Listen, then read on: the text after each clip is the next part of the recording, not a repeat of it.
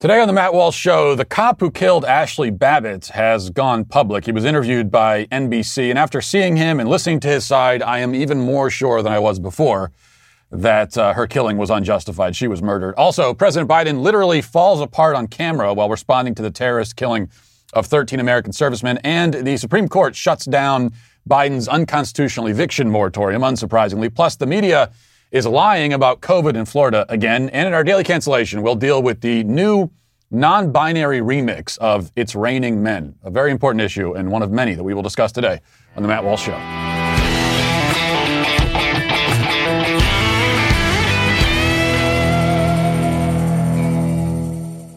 So last night, uh, finally, more than a half a year after the unarmed Ashli Babbitt was shot by a Capitol police officer, in the Capitol building, the name of the shooter was made public.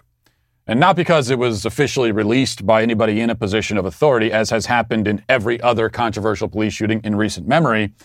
They would have been fine just letting his name never make it officially into the public, even though it had been circulating online for some time now. In this case, uh, it was because the officer himself, Michael Byrd is his name, decided to speak out. Fortunately for Lieutenant Michael Byrd, who shot Ashli Babbitt in the chest at near point blank range as she was climbing through a broken door, he was able to face the public with the help of a very powerful PR team, otherwise known as the entire mainstream media. Doesn't even have to pay them. Pay, pay them. It's a pretty sweet deal. Lester Holt of NBC News sat down with Byrd to um, pitch him softballs and give him a chance to extol his own virtue and courage, which he was more than willing and eager to do.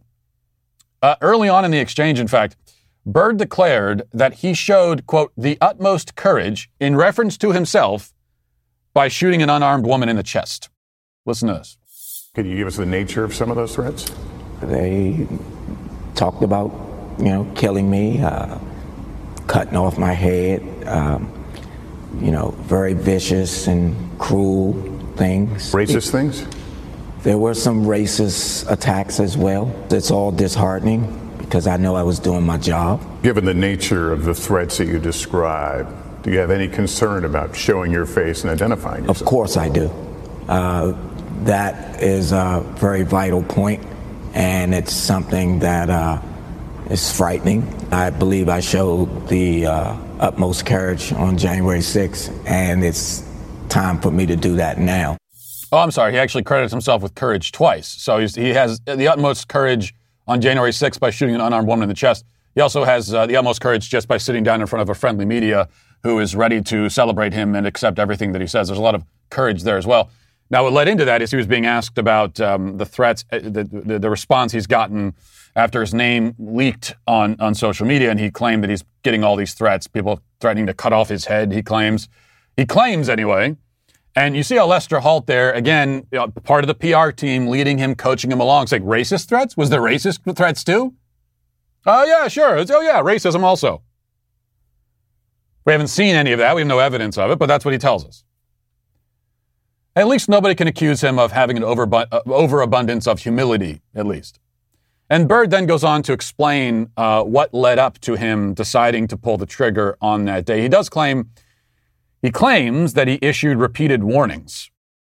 And that's one really important part of this. Did he say anything? Did he issue any warnings before firing his weapon? Uh, he says that he did, but that's not substantiated by any video that we've ever been allowed to see or any witnesses that we've heard from. It seems like you probably could substantiate that. I'm sure on the other side of that door, there's some, some security footage, security cameras, all in that building. You might be able to hear some of that, but we haven't, we haven't, they haven't released that to us. We haven't heard from any witness who says that they heard him yelling and giving a warning, but he says that he did. And uh, we'll listen to that part here. He says officers barricaded the door, what he considered the last line of defense. I had been yelling and screaming as loud as I was, please stop, get back, get back, stop. We had our weapons drawn. There's a gun! There's a gun! Byrd, only his hand and gun visible, targeted a figure trying to climb through a window. He fired a single, fatal shot, hitting Ashli Babbitt. She was 35 years old, an Air Force veteran, Trump supporter, and QAnon follower. I was taking a tactical stance. You're ultimately hoping that your commands will be complied with. and unfortunately, they were not. When you fired, wh- what could you see? Where were you aiming? You're taught to aim for center mass. Uh, the subject was sideways, and I could not see her full motion of her hands or anything. Um, so I guess her movement, you know, caused the uh, discharge to to fall where it did. And what did you think this individual was doing at that at that moment? She was posing a threat to United States House of Representatives. Uh, now, you note there how they also included the bit about how she was a, a QAnon follower. Not sure what that has to do with anything. Now, we're told that um, George Floyd, being a violent felon who uh, uh, rushed into a woman's home and put a gun to her stomach and robbed her in front of her kids, that, that history, those biographical details about George Floyd are not relevant at all. In fact, if you bring them up, you're a horrible person. You're a racist, even somehow, for simply bringing that up. It's got nothing to do with anything, we're told. And yet, the fact that Ashli Babbitt believed in some kooky uh, QAnon thing, what, what does that have to do with anything? Did, did he know that? Isn't that what we're always told about George Floyd? Well, yeah, he might have done all these horrible things and been this violent, uh, terrible scumbag of a person, but but uh, the, the officer didn't know that. Did didn't know that. That doesn't get him off the hook. Well, what did what information about Ashli Babbitt did Michael Byrd have? None. Now, this leads us to perhaps the most revealing point in the interview. Holt asks him if the fact that he didn't know whether she was armed altered his decision making at all. And listen to his answer because it's very important here. Her family points out that she was not armed. That's correct. The fact that you weren't aware whether she was armed or not, did that alter the decision making? It did not. What should we make of the fact that there were other officers in other potentially life threatening situations who didn't use their service weapons that day? Um, I'm sure it was a terrifying situation. I can only control my reaction, my training, my level of expertise. That would be upon them to speak for themselves. Former President Trump has has talked about you and this and this incident. He says she was murdered. What does it feel like to hear that from a former president? Well, it's disheartening. If he was in the room or anywhere and I'm responsible for him, I was prepared to do the same thing for him and his family. What does it feel like? What does it feel like to be to be to be called a murderer? Yeah, what does it feel? Well, it must not feel great. Can we get that question to all of all of the other cops in every single shooting that the BLM's been upset about? They've all been called murderers from the very top. What about the cop who shot Ma'Khia Bryant? Saving someone's life in the process.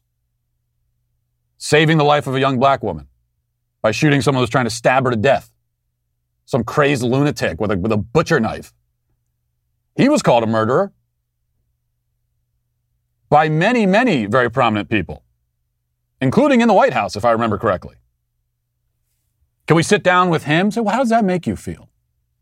When you were, when you were directly saving someone's life and you were called, you were accused of racist murder. Now that question isn't asked. We only ask it of, of this guy here. Now, on the, on the topic of whether or not she was armed, notice what, what uh, Officer Byrd does not say. He does not say that he thought she was armed. He doesn't say that he couldn't see her hands and thought maybe there was a gun. He doesn't say that he thought she had a bomb in her backpack or something.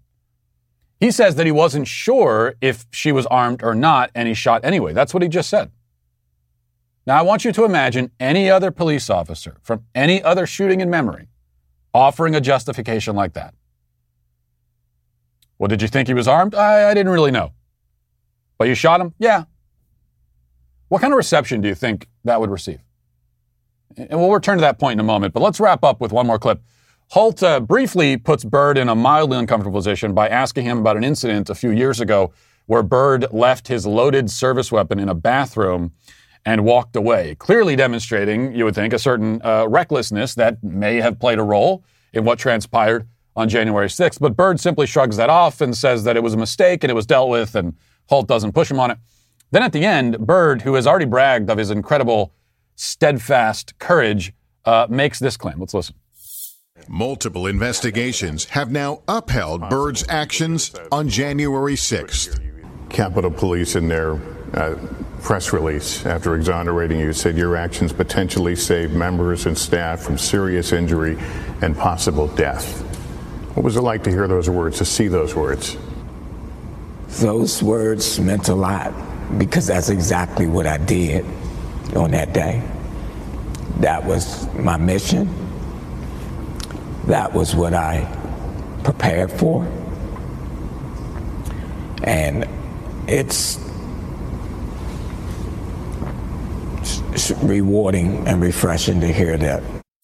Oh, well, I'm glad you're rewarded and refreshed. This is grotesque, uh, just disgusting. You, you think you can't be any more uh, disgusted by the media, but then they, they, they manage to stoop to new lows every single day. I mean, he killed a woman, and the whole interview is about how he. How does that make you feel? How does it make you must make you feel good to, to hear to hear that? The Capitol Police did an investigation of themselves and discovered that they themselves hadn't done anything wrong. Well, that settles that, I suppose.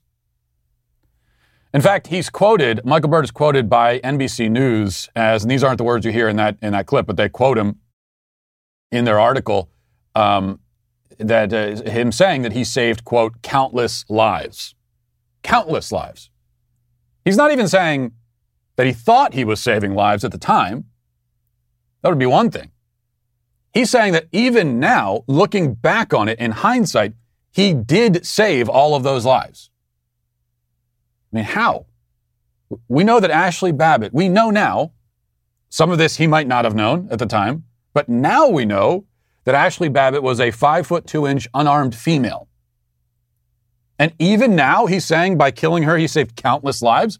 What was she going to do? Was she going to bust through the window and murder dozens of armed cops with her bare hands?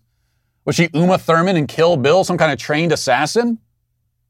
The claim from Byrd is absurd on its face. The whole interview was absurd, again, grotesque, and impossible to imagine any other police officer ever receiving that kind of treatment or being given this sort of opportunity by NBC or any other media outlet at all. And that's one important point to be made about this, of course. Before we talk about whether Babbitt's shooting was justified based on the objective facts of the case, it is inarguable that the people defending it, every single one of them, would be exploding with outrage if she had a different skin color and a different political affiliation. All of these defund the police champions have finally discovered one un- unarmed shooting of a civilian that they support, which only proves what we already knew. That all of their concern over police brutality really has nothing to do with police brutality at all. And I, ha- and I am not aware, I don't think it's an exaggeration to say that none of these people have come to the defense of Ashli Babbitt. Not a single one. That and they believe by their own professions that police officers are many of them serial killers basically. Uh, they, they, they only get into this line of work because they want to bully and kill people and be oppressors. That's what they say and normally when there's a shooting of a of a civilian and the person is unarmed right that's all that's all the information they need they were unarmed and period you don't kill them we have been told this so many times. And yet, in this case, it's not even that they look the other way, they celebrate it. They don't care about police brutality. They don't care about abuses by the state. They don't care about anything or anyone. They don't even care about the dead criminals whose faces they paint in murals on walls. It's only about the ideology. The dead bodies are vehicles for their ideological agenda. Now, they'll deny this, of course, and say that somehow this is different. Ashli Babbitt was in a government building, they'll say. She was trespassing. She was warned, allegedly. But almost all of the BLM martyrs were also warned repeatedly to stop, and they didn't. J- George Floyd was warned. Jacob Blake was warned. Rayshard Brooks was warned. They were all warned. Michael Brown was certainly warned. And as far as government buildings, if that somehow makes all the difference, and I don't see why it should, I mean, is there something sacred about a government building? If they had been do- doing this in a in some sort of private building, that that that changes things. Why? Are the lives of uh, of congressmen and politicians are they are they actually more important than the lives of just regular people? Is that what you're saying? Apparently, that's that's what we're being told. But if that does make all the difference, well, BLM militants invaded a police station and burned it to the ground with cops fleeing for their lives. They assaulted a federal courthouse for months on end. If any cop had fired a single shot at any of them, and they didn't, not one shot fired through all of those months. But if they had, there would have been eruptions of outrage. BLM would have burned cities to the ground in response. Even more cities, anyway. So we know that that is the case with, with these people. We know that that's the, the hypocrisy here. And it actually is hypocrisy in this case. That's an, an appropriate use of the term. Because a, a hypocrite is someone who pretends to believe something, pretends to hold a conviction or principle that they don't actually hold. And that describes BLM and defund the police to a T. But just looking at the objective facts on the ground, the objective facts of the case, was can we say, with everything that we know now, there's still a lot that we're not being told. There's still a lot of evidence that we're not being allowed to see, a lot of uh, footage that we're not being given, many supposed eyewitnesses that we've never heard from. But based on everything that we know and have seen, can we, can we say that Ashli Babbitt's shooting was justified? And I would say even more now that I don't see how that could possibly be the case. And I think there are a few points, a few things that point to that, and many of them were touched on in the interview, but they weren't, they didn't dwell on it, they just moved on. One of them is that there were a whole lot of cops there that day, and not a single other one of other cop felt the need to fire their weapon. I think that really tells you something. He was the only one, and he claims that he saved countless lives. If he needed to fire a shot to save countless lives, then then countless lives should have been should have been taken elsewhere because all these other cops weren't firing any shots. So that doesn't make a lot of sense. We also know that, that Ashli Babbitt was surrounded by armed police officers. Behind her, coming up the steps uh, with, with rifles, and, and, uh, and on the other side of that door. He wasn't the only one in that, in that hallway. You can even see that on the clip. Did he need, did he have to resort to lethal force in order to stop her? when she is an unarmed woman surrounded by police officers with their guns trained on her. I don't see how that could possibly be the case. Could he not have run up as she was climbing through the door and pulled her down and put her in cuffs and detained her? Could he not have easily done that? Um, if he had said something like, well, I thought she had a gun. I thought I saw one. Yeah, then it would just be a matter of do we believe the claim that he actually thought he saw a gun? And there'd be no way for us to know. We don't really know. We can't be inside his head in the moment. But he's not even saying that. He's not even saying, I thought she had a gun. He is saying, I didn't know. And that to me is the final fact that really settles it. She was murdered and it's more clear than it ever was before. Let's get now to our five headlines.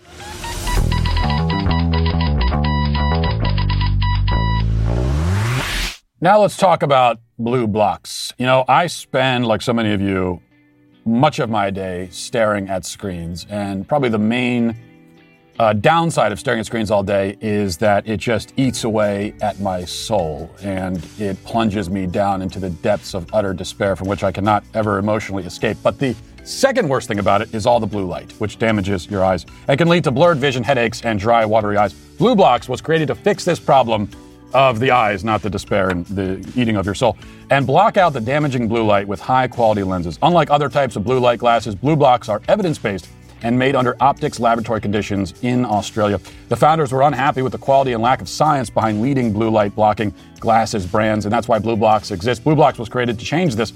Uh, with high quality lenses for daytime, nighttime, and for uh, color therapy, exactly in line with the suggested peer reviewed academic literature.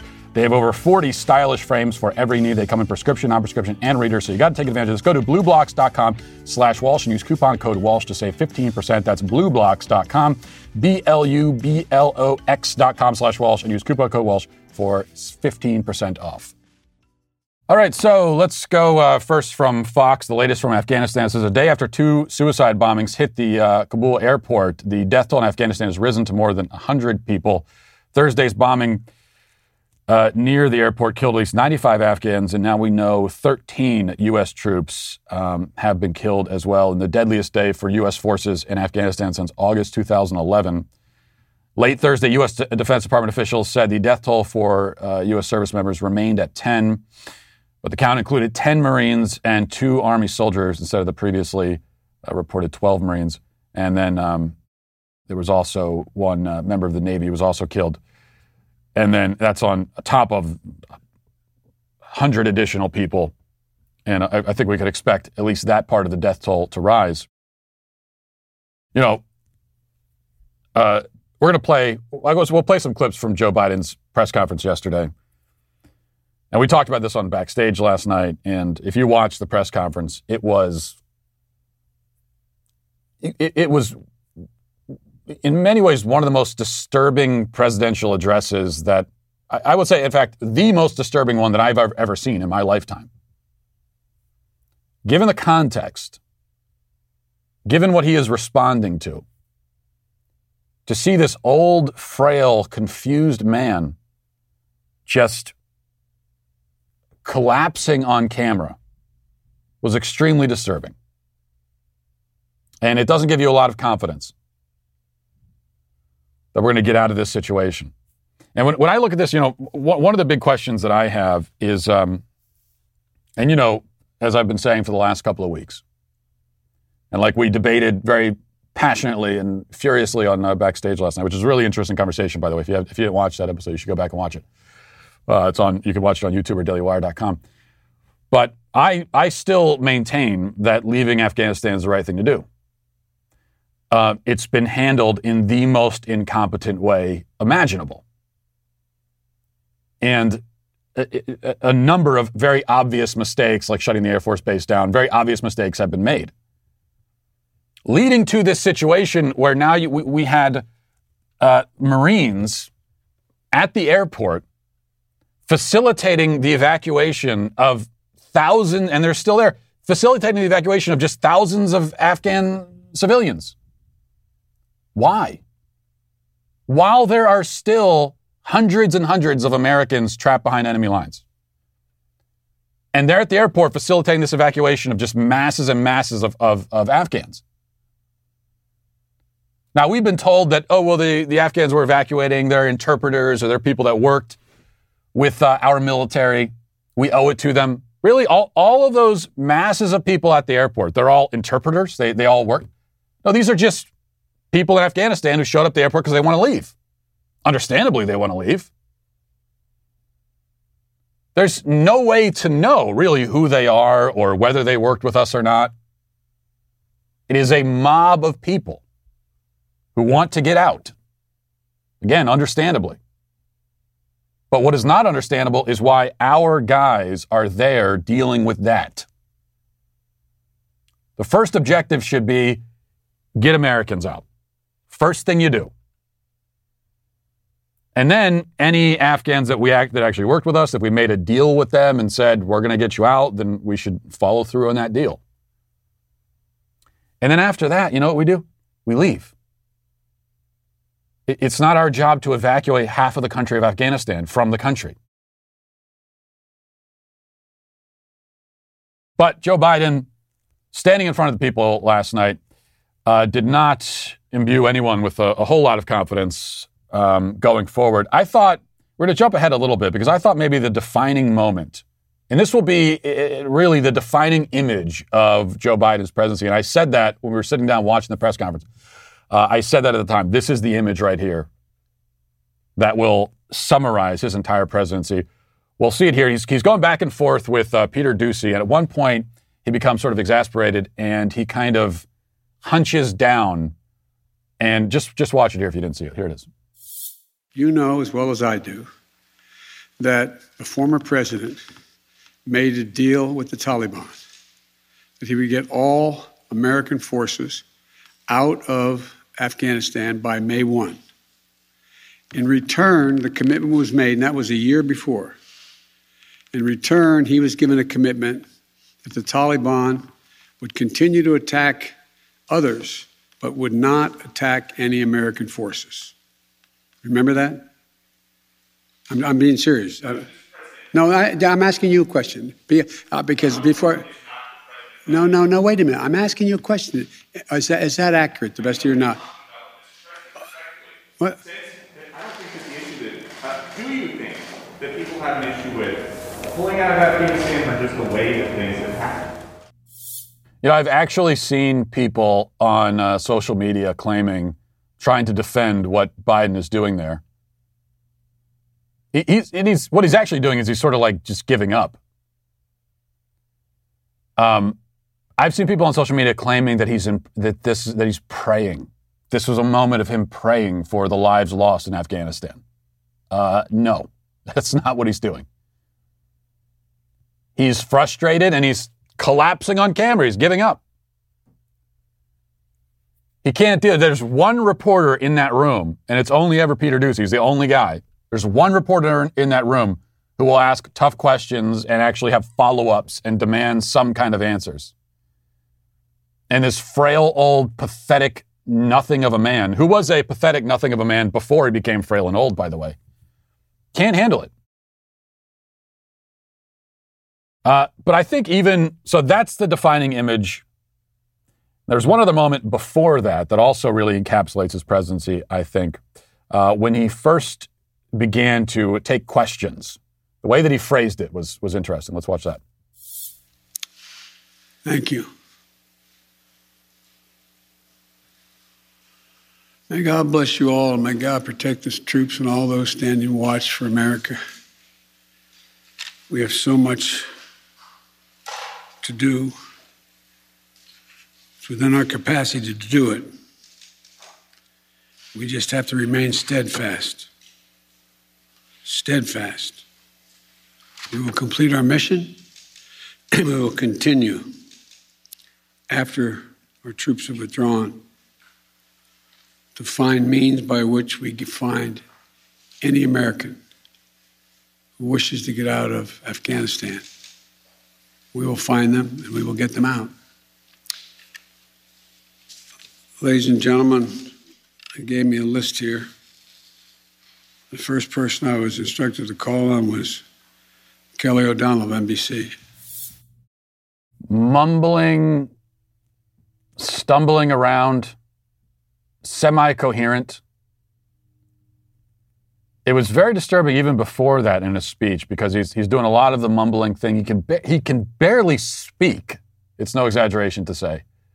And then there will be these moments of lucidity where he starts. It's like it was. It's the Joe Biden of uh, of 15 years ago. So lucid in comparison, right? Relatively speaking. But he has these moments where suddenly he's on the ball a little bit more and he's projecting his voice more, and then he kind of goes back down again. So the, the, the lucidity comes in waves. And the waves are farther and farther apart. And that is what happens with dementia, where when someone is losing their mind and losing their mental facilities. Where it, it begins where they've got these rare moments where they kind of lose track of their thoughts and they go blank for a minute. And that was Joe Biden like five years ago. And then, um, and then those moments come closer and closer together. And until eventually get to the point where the lucid moments are the ones that are far apart. We're watching that happen. So, so many Americans have watched this happen with their grandparents or their parents, and now we're watching it happen with the President of the United States. A consequence of having a 78 year old president, as I have said all along. And then he, then he says, uh, we're, we're gonna, uh, I was instructed to call on. Well, who's instructing you? You're the president. Who's, who's passing on these instructions? And that's distressing to hear for two reasons. Number one, he's, he's too out of it to realize that he shouldn't be saying that out loud. And number two, for the obvious reason that, that there is something to be said out loud and to, be, to begin with here, that he is being instructed to do things. And that's a word of warning. That's a caution for all of the people right now who are saying Joe Biden has to resign. Uh, impeach Biden was trending yesterday on Twitter. And I, I get it on an emotional level. I think he is absolutely unfit to be president and has been from the beginning. I think he deserves to be impeached. Uh, it's not ever going to happen. You need, you need the Democrats to go along with that. Of course, they're not going to do it. Um, but e- even in some fantasy scenario where Joe Biden was kicked out of office, remember that Joe Biden is the puppet, the one who is being instructed to do things. He, he is the pup. He's the weekend at Bernie's fleshy mannequin who's carted out there to barely even speak in front of cameras. So if he's the puppet and you get rid of him, or he steps down, or he goes on to, to meet his maker, as many people this age do, as, as everyone this age that age eventually does, uh, then you're going to go from the puppet to the people pulling the strings. So it's, it's hard to see that as an improvement.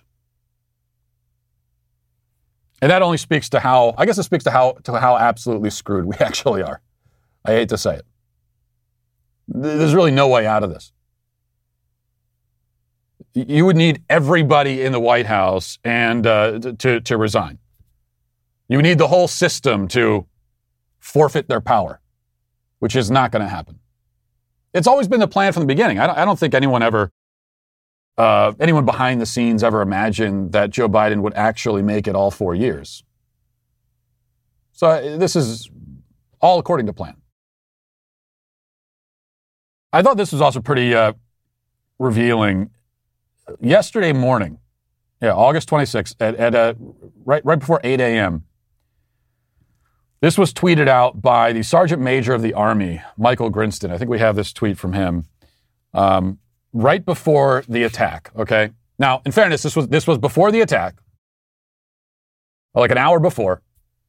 Here's what the Sergeant Major of the Army, Michael Grinston, tweeted. He said, "Diversity is a number. Do you have people that don't look or think like you in the room? Inclusion is listening and valuing those people.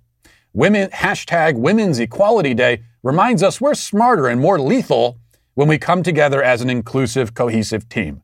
Our values demand it. So this is what the Army, this is what the top brass, the people in charge of our military, were worried about yesterday while terrorists were strapping suicide vests onto their bodies and heading to the airport to kill 13 uh, of, of our own guys. That, this is what they were focused on, is celebrating Women's Equality Day. Claiming that we're, really, we're more lethal by being inclusive. W- women in the army, they make us more lethal. Now, you want to claim that that makes us a more tolerant army, then go ahead. But the, the point of the army is not to be tolerant. It is to not tolerate certain things, like our enemies who wish us harm. But now the claim is that actually we're more, we are more deadly and fierce and formidable fighting force if we're inclusive and tolerant we've got a lot of uh, estrogen pumping through the ranks. How so? Sh- show me the, uh, the science on that. I'd like to see some, see some studies on that. That show that uh, the fighting units with women are more deadly. That defies all common sense. And there's no evidence of that whatsoever, and no reason to think that it's true. But this is what our military is focused on. And that's one of the points that I was making yesterday in the backstage, and I've, I've been making now for the last couple of weeks. That I, I, don't think uh, the United States should be in the business of building empires overseas or nation building or uh, pursuing im- imperial ambitions. I don't think that the United States should be doing that. Um, our, our founding fathers certainly never imagined that for the United States, never wanted that. But even if I could go along with that in theory, even if in theory I could agree that there's that it's a good idea for us to become an empire and to expand our reach across the globe. The problem is we're not operating in theory, we're operating in reality.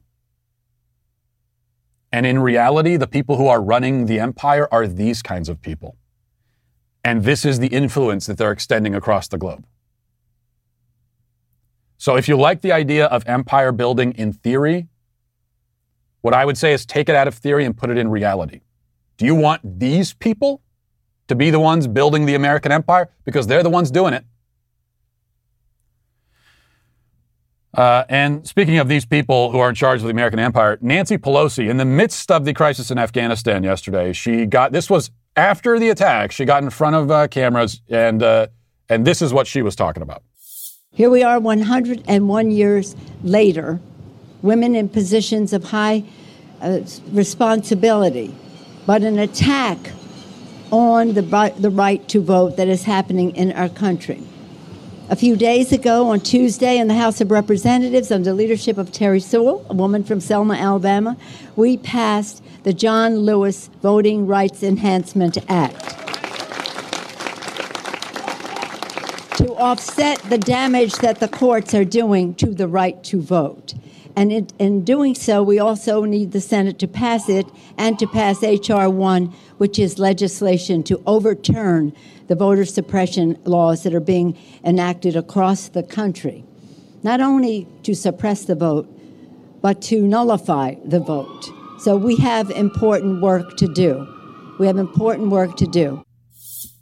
I when I saw that clip yesterday, I actually did kind of a, a double take because she, I kind of clued in when she said there was an attack on the right to vote. Is after the deadliest day. After she, she knew that we just suffered the deadliest day in Afghanistan for our military in a decade. And she's out there talking about the entirely fictional attack on the right to vote. Again, get rid of Biden, and these people are still in charge. Another word of warning again. All right, uh, moving on to a couple other things. You may you may be hearing that it's a bloodbath down in Florida. People dying of COVID left and right. Uh, you've probably seen the headlines like this one from Miami Herald. This is the headline. It says Florida COVID update: 901 added deaths, largest single day increase in pandemic history. Um, the uh, po- COVID panic porn pushers have been having a field day with this. The, the, the, deadliest day in history, they're saying. Which is, which is at first kind of surprising because you think, well, really? We're having the deadliest day now? When you've got millions and millions of people who either are vaccinated or have natural immunity, now we have our deadliest day? That, that's unexpected. That's why you always want to go and actually read the article. So here's what, uh, if you read the article, this is what it says in the Miami, Miami Herald. Remember, they said deadliest day is the most deaths added in a single day in pandemic history. Uh, and it says Florida on Thursday reported 21,765 more COVID 19 cases and 901 deaths to the Centers for Disease Control and Prevention. All but two of the newly reported deaths occurred after July 25th, with about 78% of those people dying in the past two weeks. The majority of deaths happened during Florida's latest surge in COVID 19 cases fueled by the Delta variant. Oh, okay. Well, hold on a second. So we're going back to July 25th. So allegedly, this the deadliest day, most deaths added, is how they put it. But these are all the deaths that are being reported that have happened over the course of, uh, of an entire month. And that becomes the deadliest day. Now they'll get away with this because they'll they'll say that well we didn't say it was the deadliest day exactly. We said it was the most reported deaths in a day. Which technically is true, but what they want you to take away from that headline and what most people take from it because they don't click on it is that it's the deadliest day. I, I, I, would hope that everyone realizes this by now, really with anything with the media, but especially uh, when it comes to these sensational claims about COVID. You look, you can't judge anything by headlines. You always got to read into it. There's almost always more to the story. Here's another headline. This is from the AP. It says the Supreme Court's conservative majority is allowing evictions to resume across the United States, blocking the Biden administration from enforcing a temporary ban that was put in place because of the coronavirus pandemic. The court's action late Thursday ends protections for roughly 3.5 million people in the United States who said they faced eviction in the next two months. The court said in an unsigned opinion that the Centers for Disease Control and Prevention which reimposed the moratorium on August 3rd, lacked the authority to do so under federal law without explicit congressional authorization. Uh, the justices rejected the administration's arguments in support of the CDC's authority. Uh, the three liberal justices dissented. Justice Stephen Breyer, writing for the three, pointed to the increase in COVID 19 ca- uh, caused by the Delta variant as one of the reasons the court should have left the moratorium in place. He said, the public interest strongly favors respecting the CDC's judgment at this moment when over 90% of counties are experiencing high transmission rates. So you notice how the liberal justices who want to affirm this authority by the executive branch to wave their scepters mightily and declare that nobody is allowed to, all, all landlords across the nation aren't allowed to evict uh, delinquent tenants. But even the, the liberal justices who support it, they don't make any constitutional argument for it. They're not attempting to claim that this authority exists in the Constitution. They're saying instead that, uh, well, it's, it's, there's a pandemic right now and it's, it's the public interest. We should respect. We sh- this is the constitutional argument that the liberal justices are making that we should respect the CDC's judgment. There is no constitutional argument at all. In fact, Cori Bush, who she was the one, the uh, member of the squad, remember she set up her little fake homeless encampment outside of uh, the Capitol building, staging an insurrection of sorts. And she had all of her Oreos and junk food and everything, and she was uh, hanging out out there. And she eventually was one of the, one of the main ones that, that, that bullied the White House into extending the moratorium. Before this decision was decided, she tweeted 11 million people will face eviction if the Supreme Court blocks the eviction moratorium extension. It's a simple choice uphold the moratorium or put the lives and livelihoods of millions at risk. The American people are counting on SCOTUS to make the right decision. Well, that's simply false, first of all, that 11 million people are facing eviction. That assumes that all of the people who have not been paying their rent can't. And once this eviction, the moratorium is lifted, they're all going to be tossed out on their butts.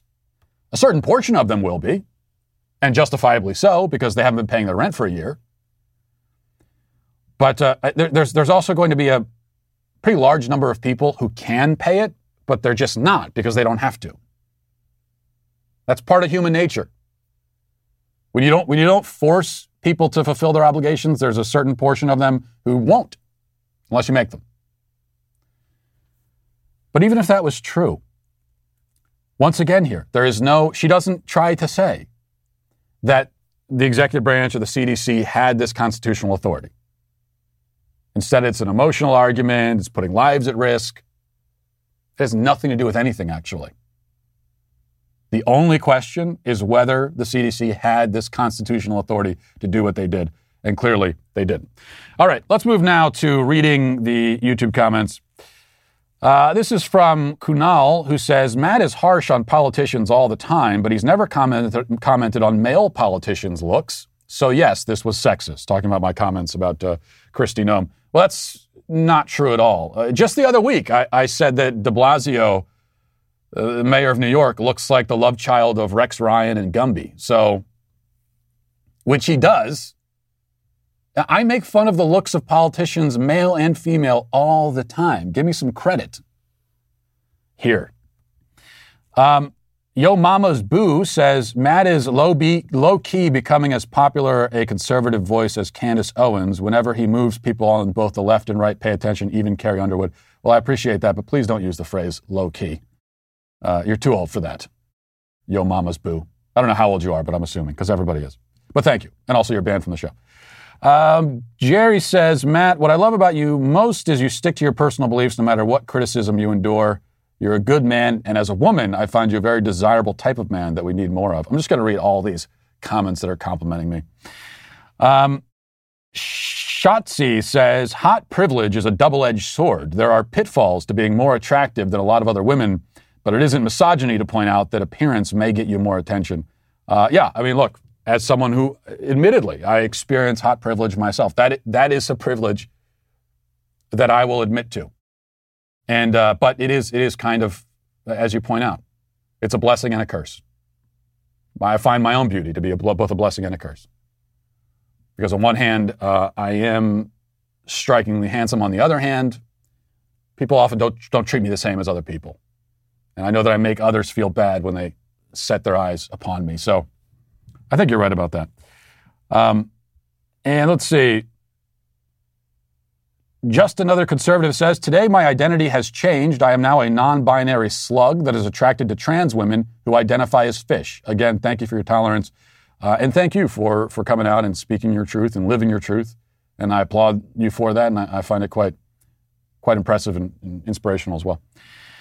Um, and Dan Vasca says, Matt, just own your misogyny and be proud of being called that. The people who hate you are still going to call you misogynist no matter what. Just say, okay, and they won't be able to use that against you again. Yeah, I mean, I don't care at all about, about being, being labeled that or about being labeled anything else, especially by people who reflexively label you in lieu of making actual arguments.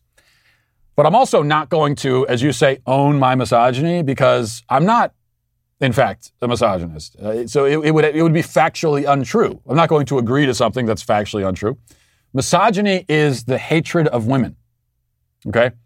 And I don't hate women at all. I love women. I think women are great.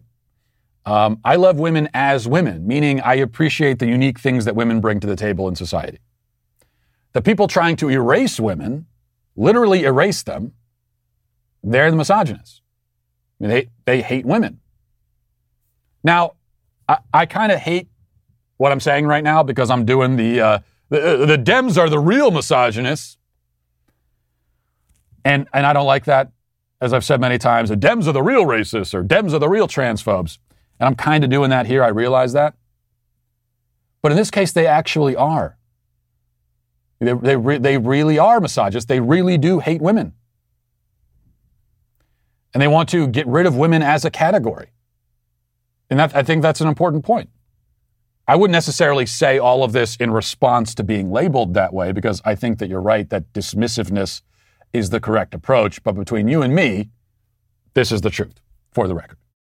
Thank God, folks. It's time for your Daily Wire promos. You know, as the legacy media continues to spin the news, our newest podcast, Morning Wire, continues topping the Apple and Spotify charts. And we're continuing our commitment to bring you the news without a hidden agenda. It's the only daily podcast that values your time and the truth. Uh, I mean, I, I'm a daily podcast and I value the truth. I don't really value your time. That's why I drone on and on. So actually, I guess this is true. And while we're working overtime to bring you the news you need to know, we need your help to keep the facts trending towards number one. So subscribe and start listening now to Morning Wire on Apple, Spotify, or wherever you listen to podcasts and leave a five star review if you like what you hear. You know, I feel like the Daily Wire promos for other shows shouldn't insult the shows that are giving the promos, okay? Because you're claiming that I don't value time and truth, which I just reject, even if it's true.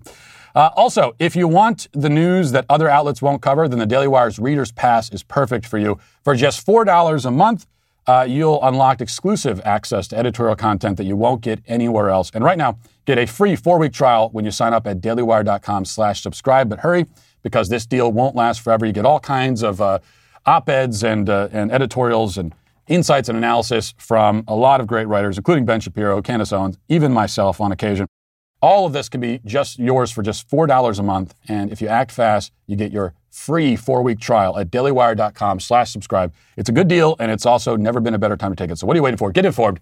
Get a reader's pass today. Now let's get to our daily cancellation. So today for our daily cancellation, we turn to transgender singer Mila Jam. Mila Jam has recorded an updated and revamped version of the well-known song It's Raining Men by the Weather Girls now, the original is certainly no classic, not exactly an artistic high point for Western civilization, though compared to much of what came after and some of what came before, it may be higher up on the scale than we would like to think. But in any case, it's a dumb song, it's a bad song, but it's, it's kitschy and uh, it has character at least. It's become iconic in its own way, thanks mainly to its use in comedy montages and so forth. Another quick side note here, since we're on the subject. I discovered only just this morning when I was researching the background of It's Raining Men, uh, because this is the kind of thing my job entails so that I could give you all of this unnecessary information. I discovered that one of the women in the Weather Girls group is named Martha Walsh. There's no relation as far as I know, though if there was, I would certainly be proud to call her kin. But we probably spent more time talking about It's Raining Men than is necessary, mostly because no amount of time was necessary at all. And it's probably also not necessary to play the remix for you, but I'm going to do it anyway because there are a few salient points to be made about it. In Mila Jam's new and inclusive version for 2021, all references to men have been removed, which means the entire point of the song has been removed. There are also no references to women. This song, which is originally about sex, has been rendered sexless as Mila Jam sings not about women or men, but about them. Here's a small taste of It's Raining Them.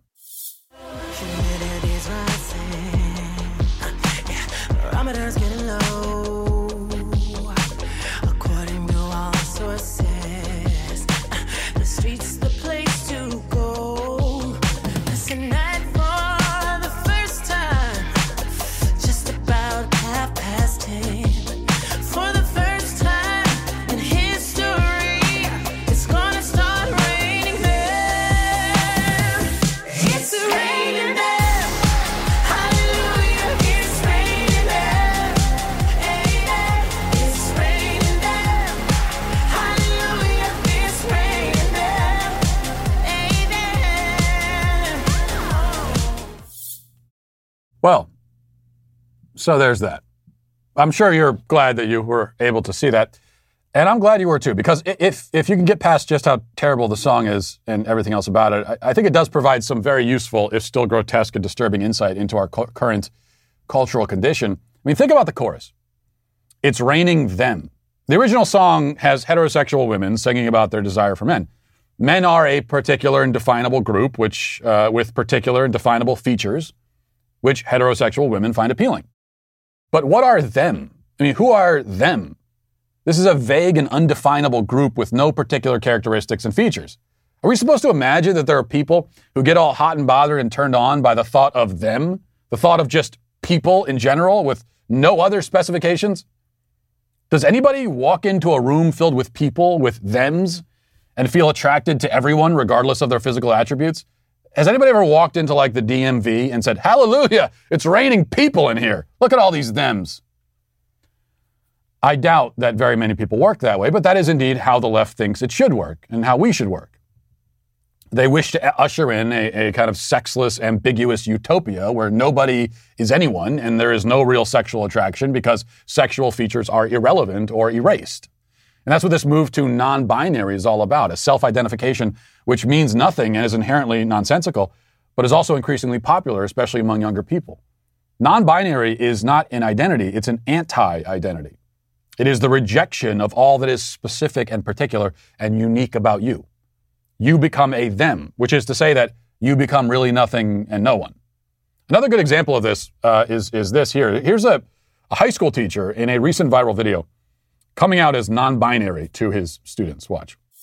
I'm about to come out to all my students. So I have a quick announcement for everybody. Can everybody look up from their phones? My class is important, please. Hello, I'm waiting. You guys look at me. So I usually go by Mr. Johnson, but I would like to be called Zoa now. My name is Zoa and I'm non binary. So you can call me Mr. Zoa, you can call me Miss Soa. you can call me Mix Soa. that's MX period, and I go by all pronouns. That's it. Thank you.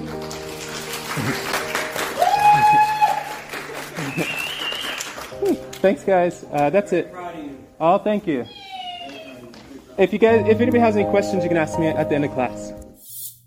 Oh, Bravo, sir. So, so, so much, uh, not sir. I, I apologize. Uh, uh sir, sir, and, and ladies and gentlemen, bravo. Um, that's, uh, to, to say, to jump on this trend and to say this thing that is sure to bring you applause is just, it's so courageous, really. Now, it's obviously bizarre and wildly inappropriate for a high school teacher to be talking to his students about this at all. And this is just as obviously someone who is not mentally fit to be a teacher at all. Then again, if we disqualified teachers on that basis, we'd be left with only about 12 or 13 of them in the entire country. But either way, think about what he's saying. He is a he and a she and a mister and a miss, a they and a them. He encompasses all identities. He is all things. He is everything to everyone. Now, this is narcissistic to a literally insane degree, but it's a narcissism an obsession with the self which erases the self. He is so focused on himself, so in love with himself, that he has obliterated himself. He has collapsed into himself and become a sort of ghost or phantom, undefinable, identityless. At least he wants to be undefinable and identityless. And yet, he doesn't want to be that either at the same time, because you'll notice something else. how the people who want to reject the gender binary and remove themselves from this thing which nobody can really remove themselves from, they're reluctant to take it all the way, right? Most of the time. Because if you're a person who's neither male nor female, even though that isn't possible and nobody fits into that category or ever will, I mean, the, the appropriate response, when someone says to you, Oh, I'm non binary, the appropriate response is, No, you're not. But if it was possible to be that, and that's the category to which you belonged. That in fact, your correct pronoun would be not he or she or they or them, but it. Not they because they is plural and you're just one person. Not he or she because he or she denotes male or female. And you say that you're neither, so it would be the correct pronoun. And now think about what if my dreams ever do come true and, and space aliens land on this planet and they walk off their spaceships and they appear to not have any recognizable sex? Well, we would call them it, wouldn't we? if we were talking about an individual, one of these creatures. We would point and say stuff like, wow, look at it. And, uh, well, I hope it doesn't use that laser gun on us, and, and so on. But even most supposedly non binary people don't want to be called it because it is dehumanizing. It makes you sound like you're not a person, but some sort of bizarre creature, some kind of swamp thing emerging from the muck. You want to be a human, and I don't blame you. But the problem is that humans are males or females. That's part of the human deal. You can't escape it. You never will. And you shouldn't try. Because to escape it is not to expand your identity, but to lose it completely. And that's why the person who sang that It's Raining Them song is canceled. Another one where it took us a while to get back around to it, but they're not going to escape it. They are canceled for that. And uh, we will leave it there for the day and the week. Hope you have a great weekend. Talk to you on Monday. Godspeed.